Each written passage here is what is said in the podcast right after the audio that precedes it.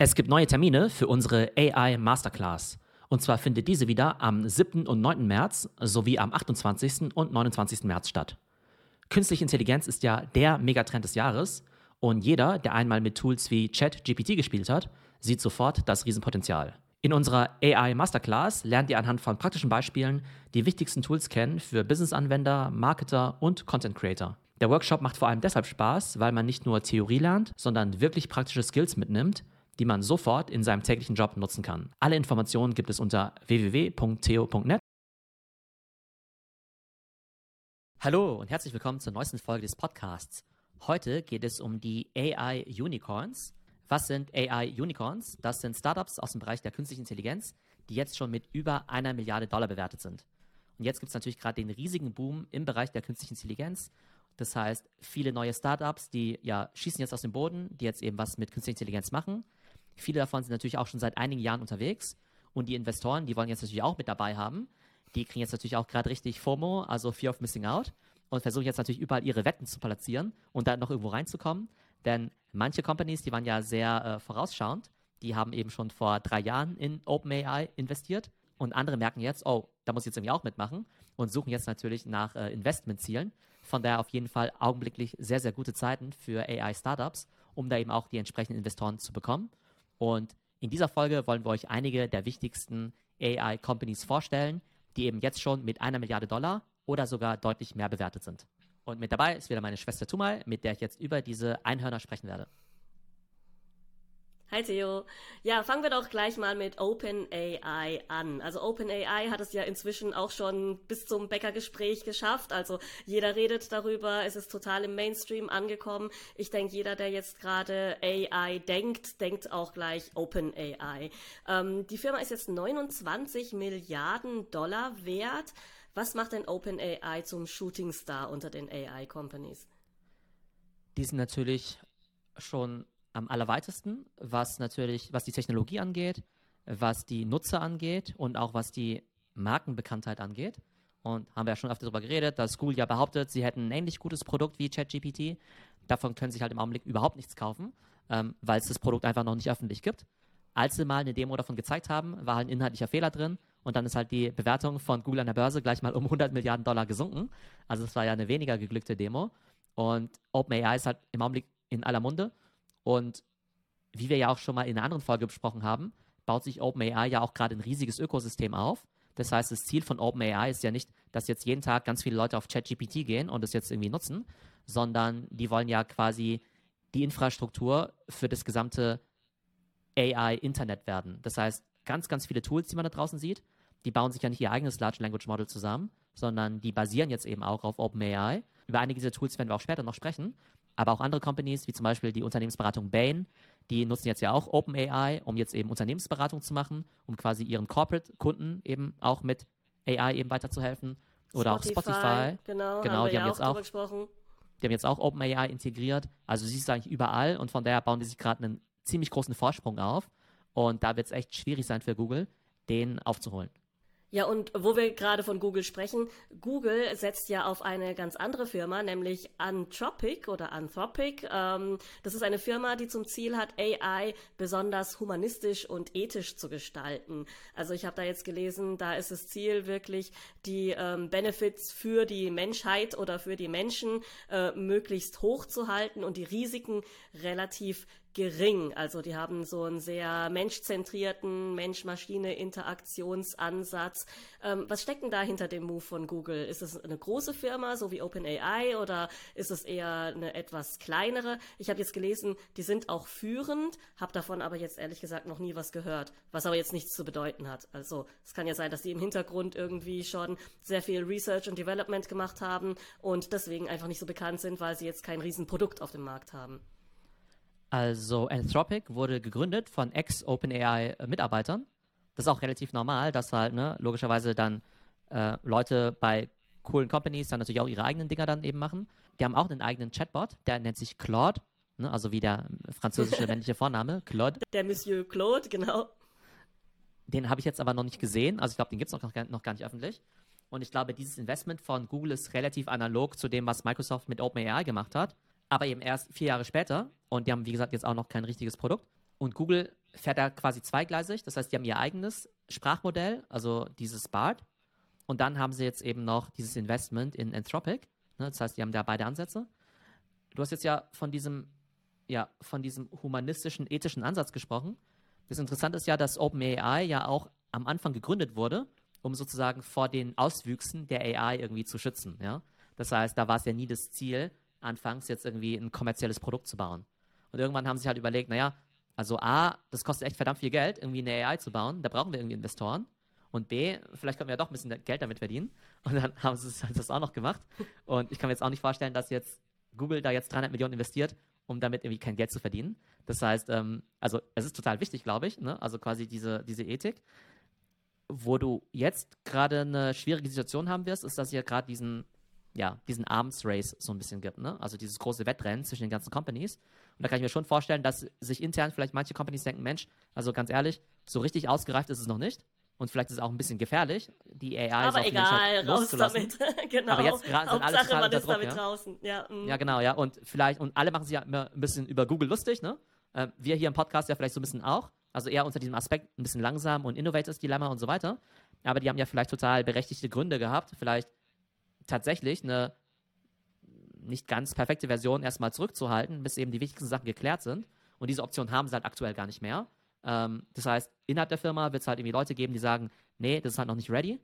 Und die werden halt jetzt total overruled und wird halt gesagt, ja, also geht ja, halt nicht anders. Halt wir müssen irgendwie raus unter. Zugzwang jetzt, klar. Also, aber ich finde den Ansatz wirklich richtig spannend. Ähm, das sollte man vielleicht wirklich auch äh, ja mal ein bisschen ja nachverfolgen und schauen, ob diese ja, diese, diese Wünsche oder diese idealistischen Visionen da tatsächlich eingehalten werden.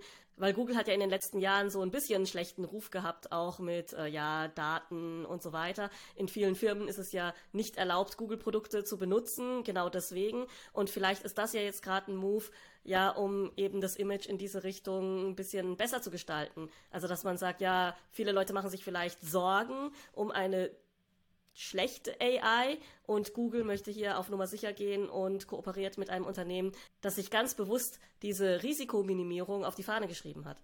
Also das Google Investment in Anthropic ist auf jeden Fall interessant, ist aber auf jeden Fall aus meiner Sicht eher ein defensiver Move und man wird halt in den kommenden Monaten sehen, ob jetzt Claude oder eben BART das bessere Tool ist und ob einer von beiden ChatGPT das Wasser reichen kann und ob Google vielleicht an irgendeiner Stelle dann sagt, okay, wenn Claude besser ist, dann kaufen wir vielleicht Anthropic halt direkt und integrieren das jetzt halt in all unsere Produkte rein, anstatt da weiter mit unserem Bart rumzumachen. Wird interessant sein zu sehen, wie dieser zweigleisige Ansatz für Google funktionieren wird. Eine ganz bekannte Firma, die ja auch äh, ja in aller Munde ist, ist ja Midjourney. In letzter Zeit sieht man ja überall auf Social Media wirklich äh, Schwämmen von richtig coolen, tollen Bildern, die alle mit dieser AI gemacht wurden, die hinter Midjourney steckt. Und inzwischen ja sind schon 10 Millionen User auf dem Midjourney Discord. Wie ähm, viel ist diese Firma jetzt wert? Wann kam die auf den Markt und wie machen die überhaupt Geld mit einem Discord? Also Midjourney ist ja eigentlich das beste Text-to-Image-Tool auf dem Markt. Also es gibt ja auch sowas wie DALI, was vollkommen kostenlos ist, aber das funktioniert aus meiner Sicht nicht so wirklich gut, gerade wenn es um Menschen und so geht. Und das kann Midjourney deutlich besser. Und den Discord, den gibt es ja quasi als User Interface, das heißt, dort gibt man ja seine ganzen Prompts und so weiter ein. Also wer mehr über Midjourney wissen möchte, Folge 442. Da haben wir, glaube ich, eine halbe Stunde über Midjourney gesprochen. Ähm, da gibt es den Deep Dive. Und du hast ja ein paar Prompts kostenlos und danach musst du halt irgendwie 10, 20 oder 30 Dollar im Monat zahlen, je nach Lizenz. Und dann kannst du halt irgendwie beliebig viele Bilder machen oder in einer bestimmten Qualität oder so. Beziehungsweise nicht beliebig viele Bilder, du kaufst halt eine gewisse Rechenkapazität dann eben ein. Und über Midjourney ist relativ wenig bekannt. Also man weiß jetzt nichts über eine Bewertung. Ne? Also bei den anderen Companies, da weiß man ja ein bisschen, wer die Investoren sind oder das Ding ist jetzt mit einer Milliarde bewertet oder mit 500 Millionen und so weiter. Bei Midjourney weiß man relativ wenig. Ich glaube, die sind auch ein kleines Team. Ich kann mir vorstellen, dass es auch daran liegt, dass die schon ein recht gutes Geschäftsmodell haben, weil ziemlich viele Leute halt dann sehr schnell von Midjourney begeistert sind und dann halt quasi direkt vom kostenlosen Modell auf das bezahlte Modell dann eben auch konvertieren. Das heißt, wahrscheinlich haben die gerade genug Geld, um halt ihr Startup eben so zum Wachsen zu bringen. Ich kann mir aber vorstellen, dass halt vielleicht irgendeine der großen ja, Companies da vielleicht auch bald stark investieren möchte. In dem Fall vielleicht gar nicht mal unbedingt Microsoft, Google, sondern eher sowas wie Adobe, ne, die ja sowas wie Photoshop und Illustrator und so machen. Und die haben natürlich auch ein Interesse daran, bei dem Thema AI und ich sag mal Design jetzt da nicht äh, an Boden zu verlieren. Von daher könnte ich mir auch vorstellen, dass so jemand wie Adobe schon sehr bald in Midjourney investieren könnte oder vielleicht das Ding dann sofort übernimmt. Und Adobe hat ja versucht, Figma, das ist ein anderes Design-Tool, zu übernehmen. Das Ding hat irgendwie 20 Milliarden gekostet. Ähm, von daher könnte ich mir auch vorstellen, dass vielleicht Adobe in den kommenden Monaten oder Jahren auch eins von diesen AI-Design-Tools für mehrere hundert Millionen oder sogar mehrere Milliarden Dollar übernehmen wird. Also es wird bei Adobe auf jeden Fall total Sinn machen, weil das ja sowieso schon ein Tool ist oder eine Firma, die viele Tools hat, die äh, im kreativen Bereich schon seit Jahren führend ist.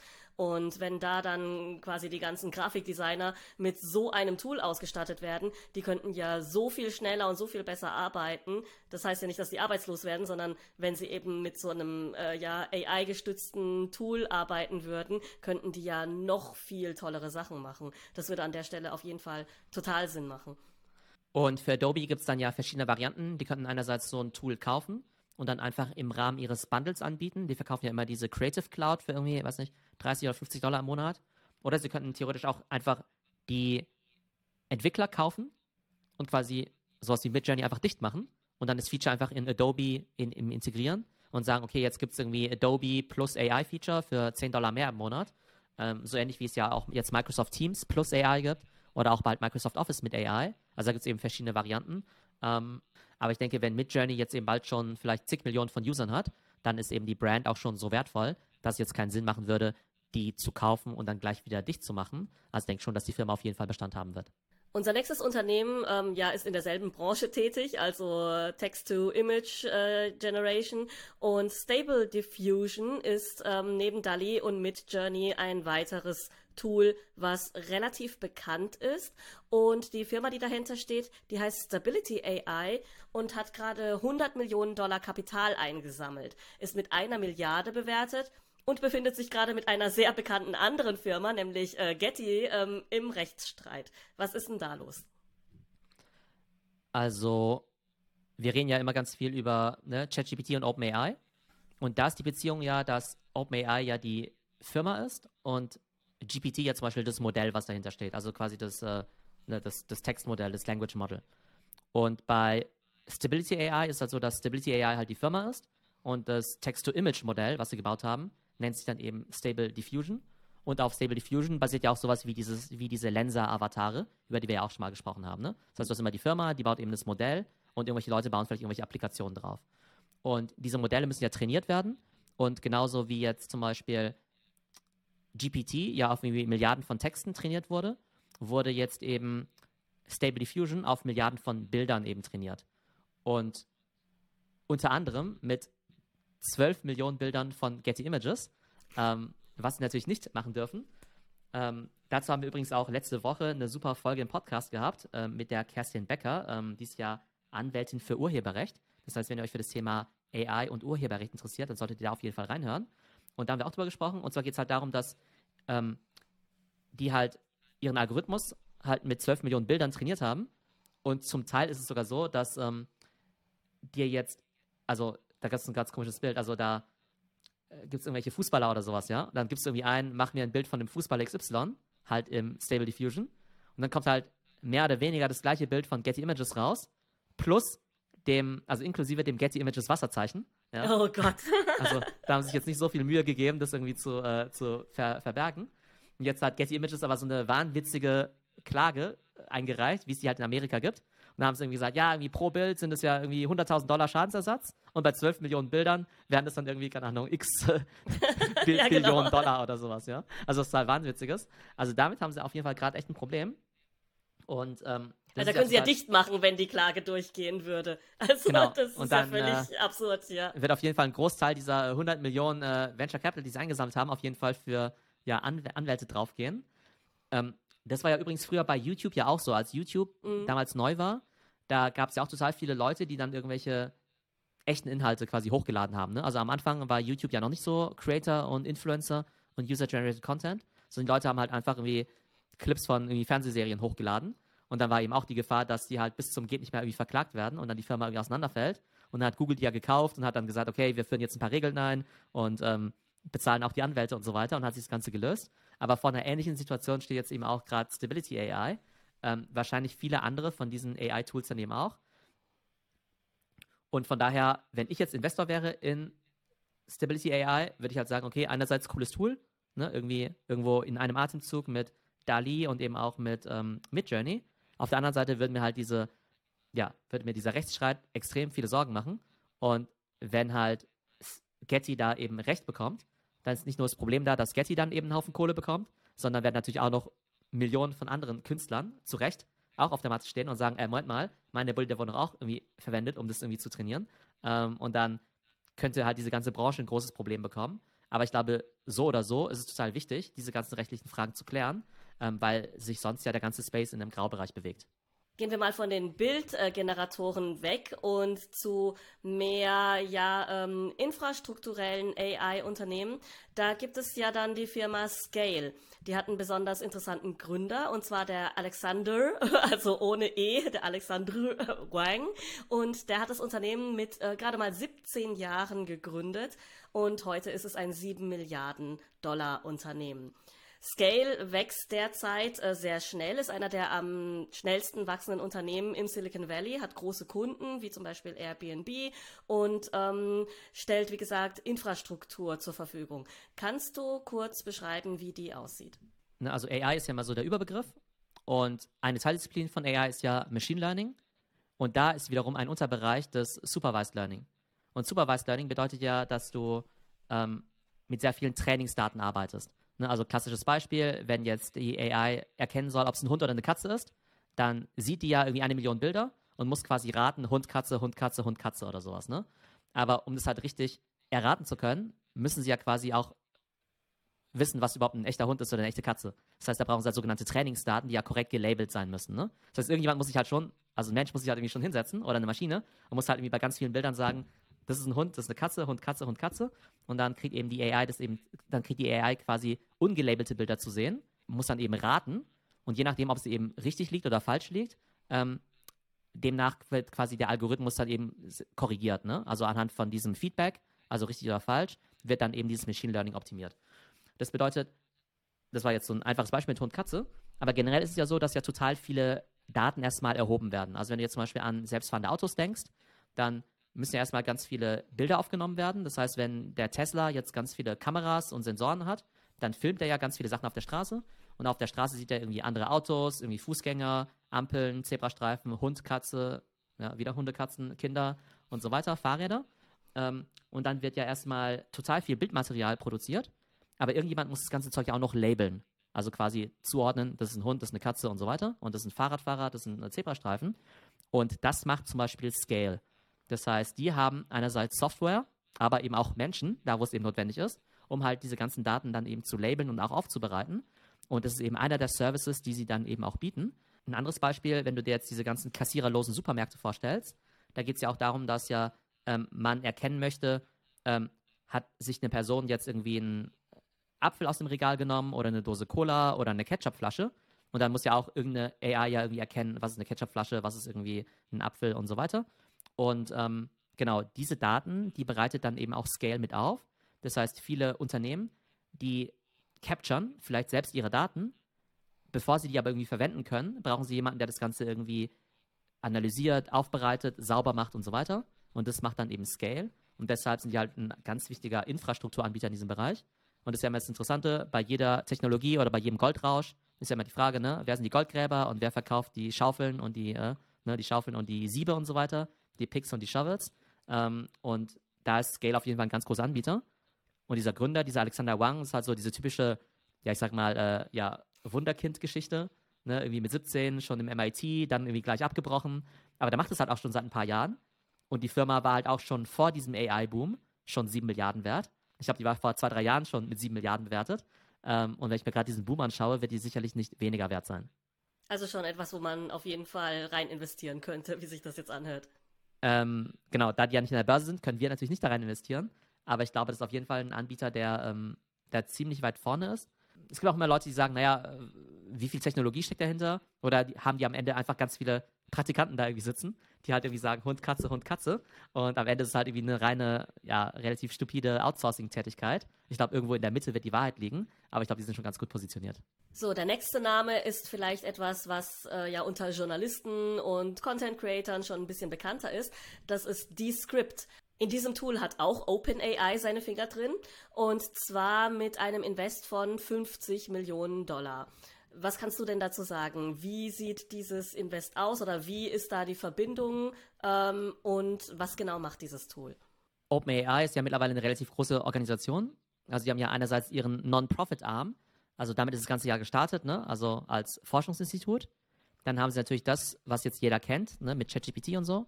Und dann haben sie, glaube ich, auch eine Art Investment-Arm, mit dem sie dann eben auch in andere AI-Companies investieren. Unter anderem jetzt eben 50 Millionen in Descript. Und Descript ist ein ziemlich cooles Tool, was eben gerade für Podcast oder Video-Editing extrem hilfreich ist.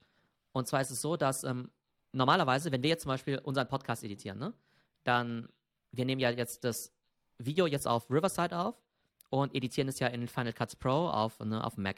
Also nehmen wir mal an, uns fällt jetzt im Nachgang irgendwie auf, dass wir jetzt irgendwie irgendeinen Namen falsch ausgesprochen haben, ne? Dass wir irgendwie statt Descript irgendwie Describe gesagt, Describe irgendwie gesagt haben, ne? Dann müssten wir jetzt ja uns den ganzen Podcast irgendwie anhören und vielleicht sagen, ah ja, irgendwo zwischen Minute 20 und 25 war das. Jetzt müssen wir irgendwie reinhören und jetzt äh, lass uns mal irgendwie das Describe irgendwie rausschneiden oder sowas, ne? Und bei Descript ist es eben so, dass der gesamt, die gesamte Sprache sofort transkribiert wird in Text. Das heißt, du könntest jetzt auch einfach nach dem Text einfach suchen, nach der Stelle, wo wir vielleicht Describe gesagt haben. Super praktisch, ne? ja. Müssen wir halt nicht alles irgendwie durchhören, sondern wir finden direkt die Stelle. Dann wird es aber auch noch total wild. Ähm, Jetzt ist ja total bescheuert, wenn uns irgendwie am Tag später auffällt, dass wir Describe statt Descript gesagt haben, weil dann müssen wir uns wieder treffen und wieder neu aufnehmen, ne? Wäre ja total bescheuert. Was wir jetzt machen können mit Descript, ist, dass wir quasi in den Text reingehen können und dieses Describe, was wir falsch geschrieben haben, ändern können in Descript und die Software nimmt dann quasi unsere Sprachfetzen, die sie ja schon kennt, und vertont dann quasi diese Stelle mit unseren Sprachfetzen quasi, mit der AI-Stimme nochmal neu und spricht es eben richtig auf. Ne? Also total krass, das ist das sogenannte Overdub-Feature. Also ja, quasi ein Text-to-Audio. Also erstmal ein ähm, Audio-to-Text und dann wiederum andersrum Text-to-Audio mit äh, ja, Generative AI insofern, dass sie quasi unsere Stimme nehmen aus der vorigen Audiodatei und das nochmal neu zusammensetzen. Was ja dann auch äh, wieder Fragen aufwirft nach ja, Beweismitteln, die dann vielleicht irgendwo mal ja vor Gericht landen, wo es dann heißt, ja, hier, hier habe ich eine Aufnahme, äh, XY hat YZ gesagt und das stimmt dann vielleicht gar nicht mehr. Also das wirft ja dann schon wieder ganz andere Fragen auf. Ja, ja, genau. Also diese ganze Deepfake-Thematik, die wird halt auch nochmal ziemlich krass werden. Ähm, Im Fall von Descript ist natürlich ein super nützliches Feature, also dieses Overdub-Feature. Ähm, was du auch machen kannst, ist, dass du beim Editing jetzt auch einfach Sachen ja, einfach verschieben kannst. Also du kannst einfach halt in den Text reingehen, du kannst halt editieren wie ein Word-Dokument. Wenn du jetzt zum Beispiel sagst, naja, den Satz hätte ich aber gerne am Anfang, dann machst du im Prinzip einfach äh, ausschneiden und irgendwie am Anfang irgendwie einfügen, anstatt da das gesamte Ding quasi, also wie in so einem Videoprojekt, einfach so hin und her zu schieben. Das kannst du quasi auch mit Text-Edit machen.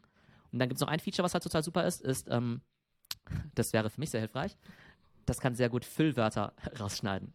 Das heißt, wenn ich jetzt im Augenblick oft ähm sage, ja, oder auf Englisch, wenn man ständig sagt sowas wie like oder um, oh, it's kind of like, uh, like, uh, kind of und so weiter, dann transkribiert er das ja auch. Das heißt, im Transkript siehst du halt auch diese ganzen Ers und Likes und kind mhm. ofs oder gel oder sowas, ja, oder sozusagen. Und dann kannst du einfach auf den Knopf drücken und dann kannst du sagen, alle Füllwörter wegmachen und alle Sprechpausen, die länger sind als zwei Sekunden zum Beispiel. Das heißt, normalerweise, wenn du so einen Podcast editierst, dann ist es ja relativ normal, dass da vielleicht 20 Füllwörter drin sind und irgendwie 30 Sprechpausen. Und wenn du nur die rausschneiden wolltest, dann müsstest du ja schon allein 50 Cuts machen, die richtigen Stellen finden und dann auch cutten. Und hier könntest du das halt mit einem Knopfdruck sofort machen. Das heißt, allein schon für dieses Füllwörter und ähm, Sprechpausen-Feature wäre das schon total krass. Und dann hast du, wie gesagt, auch noch diese ganzen Suchfunktionen, diese Overdub-Features und so weiter. Also augenblicklich funktionieren halt viele von diesen Features leider nur auf Englisch. Ich hoffe mal, dass sie auf Deutsch auch bald so gut funktionieren werden. Aber ich denke, das Script wird so ein krasses Tool werden. Und ich kann mir vorstellen, dass es halt eines der allergrößten Tools sein wird. Ähm, also im Podcast und auch im Video-Editing-Bereich. Und bei all diesen Tools ist ja immer spannend die Frage, wer macht im Augenblick eigentlich sowas ähnliches? Also wer könnte dadurch bedroht sein? Und wer könnte Interesse daran haben, sowas zu kaufen? Also die größten Video-Editing-Tools derzeit sind ja Final Cut Pro von Apple oder eben Adobe Premiere von Adobe. Von daher wäre das natürlich auch wieder ein äh, ja, äh, ganz klarer Kandidat für einen Kauf. Das heißt, Adobe, ich glaube, die sollten jetzt mal schon äh, ordentlich zugreifen, wenn sie jetzt demnächst irgendwie Midjourney, Stability AI und jetzt auch noch das Script kaufen müssen. So, und zuletzt wollen wir den Bogen wieder an den Anfang spannen. Und zwar sprechen wir hier über ein Unternehmen namens Jasper. Jasper soll ja eine Alternative sein zu ChatGPT, ist aber ja deutlich weniger äh, bewertet, nämlich nur 1,5 Milliarden, trotzdem äh, Status Unicorn. Was kannst du denn dazu sagen? Es soll ja ein Content Generation Tool sein, auch für Blogs, Social Media, Marketing, alles Mögliche. Was ist denn hier der Unterschied oder die Unterschiede zu ChatGPT? Also Jasper hat als Zielgruppe auf jeden Fall Unternehmen oder eben auch selbstständige Freelancer, die eben Text-Content generieren. Und es sind ja oftmals dann eben Blogger, Marketer und so weiter. Die bauen, glaube ich, auch auf GPT auf. Also ich glaube auf GPT 3. Das heißt, die haben da, sich da eben auch diese Schnittstelle gebaut. Und dann ist ja immer die Frage, okay, wo ist jetzt eigentlich der wirkliche Mehrwert?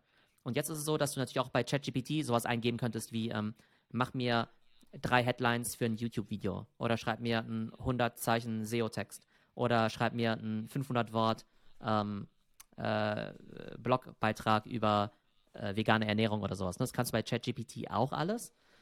Ich glaube, das, was Jasper eben macht, ist, dass sie halt besser von der Benutzerführung sind, also von der User Experience, dass sie halt schon ganz viele Buttons und Templates haben. Das heißt, da gibt es nämlich schon 100 Vorlagen für, weiß nicht, Instagram-Post, äh, TikTok-Skript, äh, E-Mail, Blogpost, SEO-Text und so weiter. Und das heißt, du musst es nicht unbedingt selber prompten können, und wahrscheinlich haben sie dann quasi in die jeweiligen Templates auch nochmal eigene Prompts äh, eingefügt, dass sie dann eben auch schon wissen, okay, was ist ein SEO-optimierter Post. Das heißt, nehmen wir mal an, für so einen suchmaschinenoptimierten Text, für das Wort, ähm, für das Wort ähm, äh, Gasgrill, ja, wäre es gut, wenn das Wort Gasgrill in 3% des Textes vorkommen würde, ja. Also irgendwie dreimal, keine Ahnung, auf 100 Wörter oder sowas als Beispiel. Ne? Und jetzt wäre es ja relativ aufwendig für mich, in ChatGPT sowas einzugeben. Da müsste ich irgendwie reinschreiben, ja, schreib mir einen SEO-Text über, also ich müsste ja erstmal wissen, dass ich einen SEO-Text überhaupt schreiben kann in ChatGPT. Dann müsste ich auch noch wissen, wie lang der sein soll. Und dann müsste ich auch noch wissen, wie hoch die Keyword-Dichte von diesem Wort Gasgrill sein soll. Und wenn ich jetzt eben so ein Tool habe wie Jasper, dann weiß es eben von alleine, was ein guter SEO-Text ist, wie lang der sein soll und wie oft dieses Wort vorkommen soll. Und das vereinfacht dir natürlich die Arbeit. Ne? Das heißt, es wird wahrscheinlich schon gewisse Vorteile haben. Und das ist einfach nur eine Frage der Convenience, glaube ich. Wahrscheinlich wird es irgendwelche Hacker geben, die sagen, hey, ich kann, also nicht Hacker, sondern es wird so Tüftler geben, die werden sagen, hey, also ich kann alles, was man mit Jasper machen kann, auch umsonst machen in ChatGPT. Und gerade Unternehmen werden sich sagen, ja komm, keine Ahnung, 50 Dollar im Monat, also klar kaufe ich mir dafür Jasper, ähm, auch wenn ich theoretisch was ähnliches Gutes, was ähnlich Gutes in ChatGPT machen könnte.